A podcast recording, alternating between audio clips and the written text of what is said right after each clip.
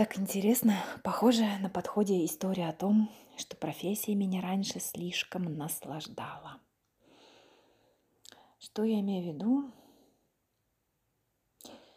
Я слишком много от нее ждала, что ли, какого-то fulfillment, да, там, самореализации и так далее. И каждый раз, когда там кто-то из предыдущих начальников говорил мне, помню, Оля, нужно не делать то, что любишь, а любить то, что делаешь, я все время думала, ну, положа руку на сердце, думала, фу, какие ограниченные люди, ничего они не понимают. А теперь понимаю, что, как всегда, как всегда, истина где-то посередине. И так здорово, что ну вот с подкастами так всегда, ты никогда не знаешь, когда тебя настигнет эта идея, посетит – и ты понимаешь, что нужно срочно бросать все и идти записывать аудио, потому что нет ничего ценнее этого момента, в который идея рождается. Я давно заметила, что если записать какой-то эпизод потом, часто уходит особенная какая-то энергия, особенно тебя задевающая, трогающая за живое. А, сейчас сижу, уже опоздаю, скорее всего, на встречу, но что поделать? Я все думаю, откуда в нашем этом современном мире такое, как сказать, потребительское отношение к это безудержная потребность наслаждения. Работа должна тебя наслаждать, а, общение с друзьями наслаждать, поездки наслаждать. Любимый человек, конечно, тоже кайф ты должен получать от общения с ним, от влюбленности в него. И здесь, мне кажется, теряем такую вторую часть, которая вообще про служение и про профессию как работу, ну, ну, труд. Там очень много разных, не знаю, сложностей и отношения как труд. Ну, то есть мы их не теряем, они-то эти части всегда присутствуют в нашей жизни, но почему-то мы к ним относимся как к чему-то. Ну вот сейчас, сейчас, сейчас пройдет, а потом я опять жду наслаждения. И это так, знаете, удивительно понимать, что тебе это наслаждение стопроцентное подарить может. Да, я снова выхожу на вопрос вертикаль versus горизонталь. Да, я снова утверждаю, что если мы будем колбаситься по горизонтали, только по горизонтали, ожидая наслаждения, красоты, радости от а, общения с людьми, с нашими любимыми, с семьей, с природой, на работе и так далее, это будет неполная красота. Мы никогда не получим такой, такого источника живой воды, как оазис, знаете, среди пустыни который мы можем получить в общении с Богом. Называйте это молитвой, медитацией. Я не говорю сейчас ни о какой традиции веры. Просто это либо есть, либо нет. И эта вера либо живая, либо умозрительная.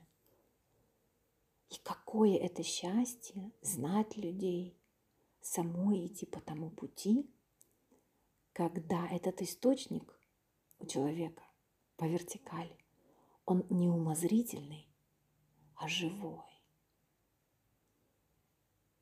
После того, как ты особенно глубоко в эти переживания соединенности с Высшим Я, с Вселенной, с Богом погружаешься, возвращаясь в обычные дела, в суету, в, ну, в таком нейтральном смысле слова, да, во, во множество дел, ты понимаешь, что а, ну вот я сейчас, допустим, у меня такое ощущение, что я любую работу смогу делать.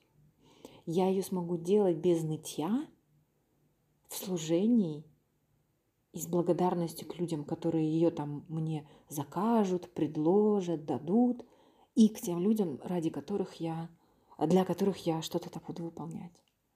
И я понимаю, что а, для такого состояния души нужно бежать сразу же в вертикаль. Потому что в горизонтали ты никогда не найдешь такого сильного источника гармоничного внутреннего состояния. Найдешь, возможно, но он будет не такой стабильный, не такой а, всеобъемлющий. Знаете, я была на таком своеобразном ретрите на этих выходных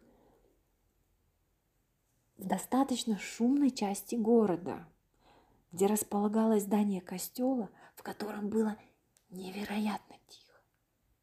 Это было два дня тишины и радости. Это настолько удивительно. Обычный район на левом берегу, никаких там э, привычных глазу, да, в центре нашего города, любимого, каких-то старинных э, зданий, красивых парков и так далее. Просто рядом бульвар, э, в котором то ли 6, то ли 8 полос. Ты погружаешься в это удивительное просто такое спа для своего духа и выходишь в мир – где даже 50 оттенков серого зимнего неба тебе окей, где даже временная неопределенность в отношениях с определенными людьми, временная неопределенность в продажах, с клиентами, с, не знаю чем, с ремонтом. Смотрите мой предыдущий эпизод, точнее слушайте, где это все не помеха, потому что есть этот а, есть эта тишина внутри. Это такое благословение. Мне кажется, именно она может питать по-настоящему круто, классно самые большие, самые великие шедевры. Не только в живописи или искусстве, вообще. Шедевры такие рукотворные, созданные человеком, созданные его умом, мозгом и так далее. Слушайте, расскажу вам последнее. Это удивительно, это классный будет такое совмещение темы профессии и э, вертикали. Я недавно узнала, что собор Айя София в Стамбуле, в каком его веке строили? В шестом? Значит, строили рабочие так, что после каждой дюжины камней они молились. Очень короткой молитвой. Затем еще дюжина камней и еще молитва. И вроде бы как город расположен в сейсмоопасной зоне, и за все эти сколько, 15 веков, храм ни разу не пострадал. Представляете, какая сила была в руках этих молящихся и работающих людей? Вау! Я, наверное, этот эпизод Айя София назову. Не знаю. Посмотрим. Люблю вас.